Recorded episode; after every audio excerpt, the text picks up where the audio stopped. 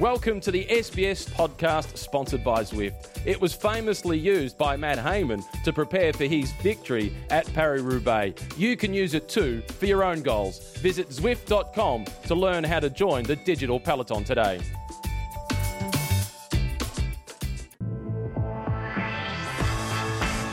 Bonjour, bonjour, bonjour, and welcome to the Zwift Cycling Central podcast. Before we start, let me remind you that you can uh, download, stream, or subscribe to our podcast on our website, sbs.com.au slash TDF, or schedule rides with our friends at Zwift. Joining me today in a very noisy part of France is Dave McKenzie. Oh, yes. And it is at the base of the Tourmalet. Post stage, there's a traffic jam. People are getting frustrated, angry. Mountain fever. What can we say? this is what the Tour de France is about. You just have to have a sangria, be a little bit patient, and you'll get through the day. Exactly. Tomorrow, they will. The sun will come up tomorrow. Uh, tell you what, what a stage we had up the Tourmalet, and boy, Alaphilippe is surprising everyone day after day after day. I can go on ten times because that's his ten day in, in yellow.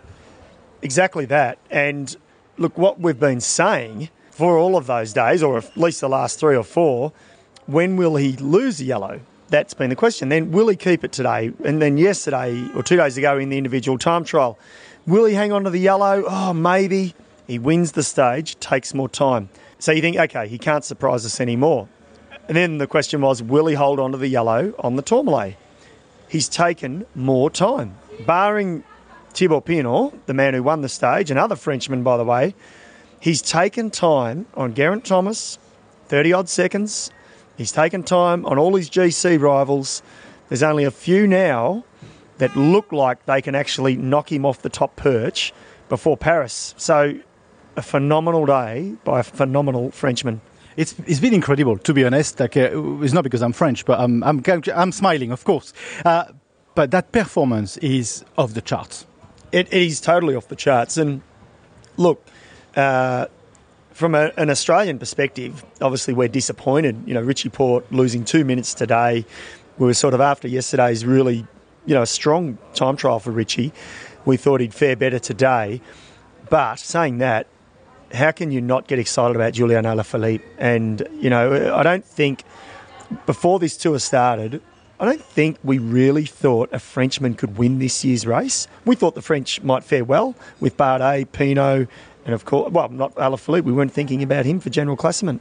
Yeah, and uh, let's go back to uh, the Tourmalet because it's uh, okay for me. It was a childhood dream to uh, to be able to go to the Tourmalet, and I was lucky enough today to to be there for the whole stage. Tourmalet has only been the end of a, of a, of a stage of the Tour de France only three times in the whole history of the Tour de France. That's already incredible.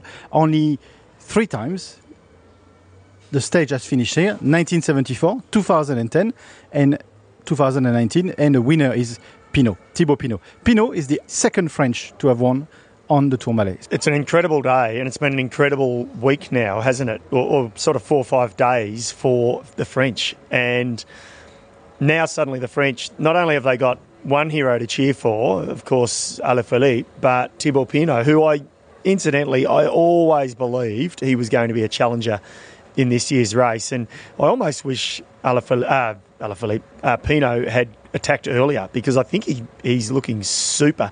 You know, he didn't. I think he no, he didn't even attack. It was Geraint Thomas got dropped first, and Pinot attacked after that towards the top. I think they were all watching each other, and probably to be fair, they're probably all on their limit. But uh, boy, oh boy, what a stage!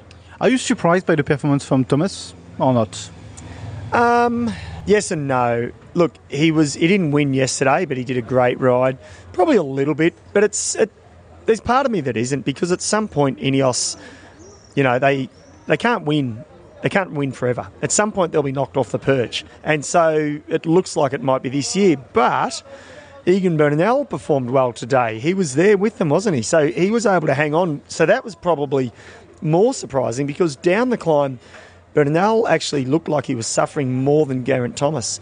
And then Thomas was the one who faltered in the dying stages. So it was an interesting shake up there. You mentioned uh, Richie Porte losing two minutes on the stage here. Uh, we mentioned at the beginning of the of the of the stage that la- yesterday he, he, looked okay. He looked content. You know, it was a, a, good performance, not the best performance of his life, but he could have been happy with that performance. Where does he sit tonight? Well, the ironic thing is, he's lost more time, obviously, to Alaphilippe and Geraint Thomas as well, but he's moved up in the overall standings because he didn't put in the worst performance. You know, got Nairo Quintana was way behind him. Adam Yates even further back. You know, there was a bunch of riders. Dan Martin lost a bunch of time. So he's jumped all of those riders in the general classification. So, look, he'll be disappointed. But let's be honest, and you know Richie wouldn't won't hide behind this either, and, and, he won't make the excuse. But he's had a real interrupted season, so I think for me, I was always personally, I was you know hanging on to some hope that that everything would come together for him. And look, at, and it may well have done that. But when you've sort of been interrupted with illness and training and race days, you know you're going to be found out probably in the third week, and that's sort of what we saw with Richie. What about Movistar? Can we talk about this, that, this tactic of Movistar? Is there even a tactics at Movistar? And is it a problem when you have two slash three leaders? You're not really not knowing what you really do. Uh, we can talk about it, but we'll have to go back to the Ice Age to do that because that's where their tactics are from the Ice Age. They sat on the front on the first climb of the day, force Ineos to the front, force Deceuninck Quickstep to the front. You know, attack up the road. Like you say, three so called leaders, Landa, Quintana. Quintana lost a bunch of time yesterday. Valverde, send Valverde up the road in the first attack of the day or put pressure on them. Instead, they use up a, a bunch of good riders on the first climb, the second climb, and then Quintana gets dropped. Valverde gets dropped. Incidentally, Valverde is now their highest ranked rider in the general classification, so he didn't put in a bad performance. And Mikel Landa got dropped sort of towards the end. So it's just it's like 90s tactics when you just have a team sort of on say days and it's classic Spanish riding. Movistar, their director either needs his head read or they need to get a new one because this is a tactics that they've been doing for a long time now and it's outdated. Absolutely. Let's talk very quickly on Romain Bardet because it could be the last time we're talking about Romain Bardet on this podcast this year because he's he's lost so much time. He's above 20 minutes behind for a guy that we thought was going into uh, GC uh, as a contender, maybe a podium contender. What's going on? Well, he's having a shocker, isn't he? it's obvious. That happens. You're, only human. He's had some great. He's podiumed twice at the tour. He's had some great results and some great rides and stage wins, etc. So I'm not saying he was destined to have a bad year, but he's only human. And look, and I'll say what you said, and, and I didn't think this, but you, are dead right. I think it's time that he moves on from AG2R Le Mondial, and I think he should go to a foreign team. And I'm telling you why. Actually, the pot thickens because I was speaking to I was speaking to a, a colleague of mine of uh, French TV, and he was telling me, look at it this way: he changed his coach two years ago is where his performance completely dropped, and the coach brought some sort of uh, algorithm a la Moneyball uh, to calculate his performance. He brought in a lot of statistics, a lot of computer engineering, and he's lost the feeling completely.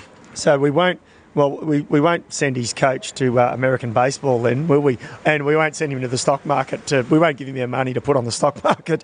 Um, well, th- that's an interesting point. Look, you can't blame it all on the coach, can you? I don't think. Um, no, but maybe that way of training doesn't suit him.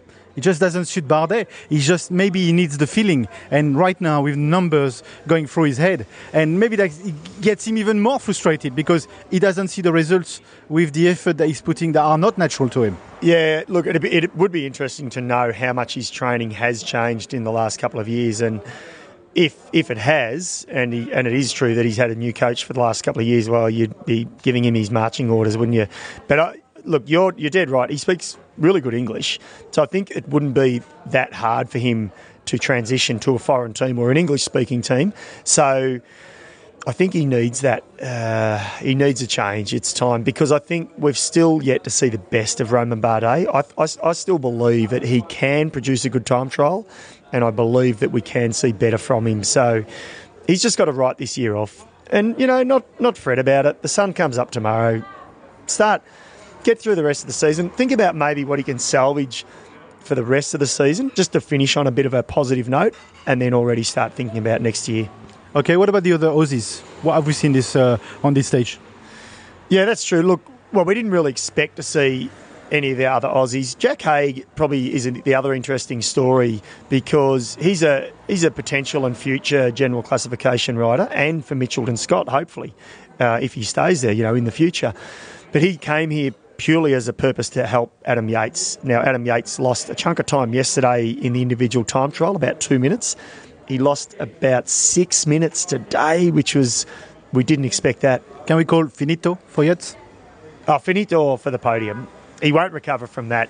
Uh, you know, on an outside chance, you'd still give Richie Porte a chance. He'd need a miracle and, a, and, a, and, he'd need to completely recover. But Adam Yates, when you're losing five minutes, and he was getting dropped on the first climb, so the, the warning signs were there that he was really going to lose some big some big time. So the interesting thing with Jack Haig and Mitchelton now, do they let Jack and Adam's brother Simon, who's already won a stage, give them free rein to go for it? They say to Adam, I think it's important that they say to Adam tomorrow at least, you've got to ride. You've got to try and ride hard. And I think maybe hold Jack and Simon back with him for one more day just to see. I know it's crazy. He's 10 minutes off, but he could salvage something in the Alps. He might come good. He could be just having a bad couple of days and he might salvage something. But then I think after the Pyrenees finish, and if he hasn't recovered, then I think they need to let Simon and, and uh, Jack go for it. Okay, let's uh, look at the stage. Tomorrow it's another brutal day. We said this tour was starting uh, ye- uh, today or yesterday, but uh, seriously today, seriously, this next stage is, I'm not going to say it's as brutal, it's a brutal stage as well. We've got several category ones uh, and then another mountain top finish. We have, yeah, mountaintop finish. It's only a category one, but there's almost 40 kilometres of climbing. Look, the Tourmalet stage was only 117 kilometres. I think that sometimes makes it harder.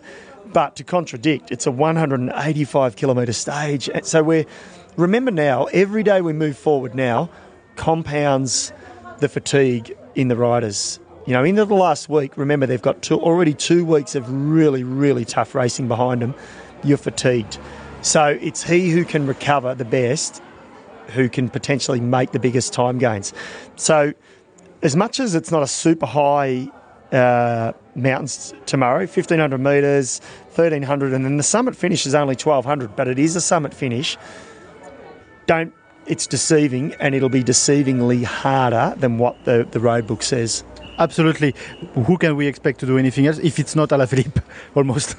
Well the beauty of the beauty of it is and it's it's quite funny because Alaphilippe's got now a two minute advantage over Geraint Thomas, who has lost time to him on the two days where we thought he'd gain time. But we still can't 100% say Alaphilippe is in the box seat to win the Tour de France just because he hasn't ridden general classification in a Grand Tour before. Exactly. We were saying in a car, 2 minutes 20 from above anybody else, we will say the tour is packed. This year, 2 minutes 20 by Alaphilippe on anybody else, the tour is not packed. No, it's, and that's what's great about it, isn't it? So I'll, I'll, answer your question in a second, but just to also talk about the, the, the time gaps, Chris Froome, when he won the Giro d'Italia last year, he pulled three minutes, I think, 15 seconds in one single stage and that won him the race. He was out of it. He wasn't going to win. We'd written him off. Everyone had. And that's what he. Now it's Chris Froome. Chris Froome's a superstar. He's the best Grand Tour rider of the last 10 years. We, we know that. We don't have to talk about his stats. But Alaphilippe, you know, what he's doing here is exceptional, but will there be this capitulation in the last few days? We don't know. The one thing I think Alaphilippe's got on his side, he's not young, he's not old, but he's not young. He's 27 this is his fourth Grand Tour, and incidentally, he won the polka dot jersey, the Tour de France last year, and he finished 33rd overall.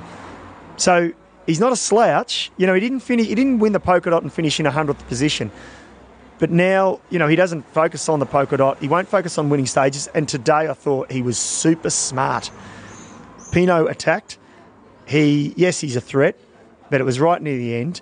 He waited he's riding defensive. So he is riding to protect that yellow and protect his advantage. He's riding, and he knows he, he doesn't want to be crazy now because it could come back. It's like a tax. He might have to pay that tax back in the Alps, and he might have to pay a heavy tax. You know, so. So back to your question, who will win tomorrow? I don't know, uh, and that, and that's the beauty of it. Nobody knows. I think Steven Kruijswijk might look good. Could Pinot go back to back? Possibly.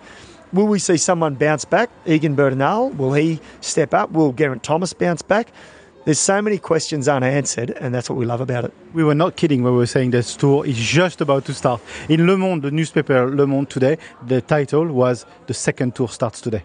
Oh, I love it. I love it. Damn, I wish we could do those those headlines in Australian newspapers. They're just a little bit trashy and, you know, fish and chip sort of stuff. Absolutely. Thank you, Macca. Thank you. This was the Zwift Cycling Central podcast at the bottom, at the step of the Tourmalet. Uh, remember that you can uh, download, stream, or subscribe to this podcast on our website, sbs.com.au slash TDF, or schedule rides with our friends at Zwift. Until next time, next podcast will be tomorrow. It's bye for now. A quick shout out from our sponsor before we go. If you're looking for a new way to ride without traffic or punches getting in your way, hop on Zwift. We use it, your cycling buddies probably use it, and the pros, they definitely use it. Zwift turned indoor training into a full on gaming experience. Connect your PC, Mac, or Apple device, and you'll pedal with thousands of cyclists around the world. And there's a good chance you'll see a pro on there too. Loads of them are on Zwift on their rest days, riding around Watopia. Give them a ride on if you see them. If you've got a trainer, start your free trial on Zwift.com.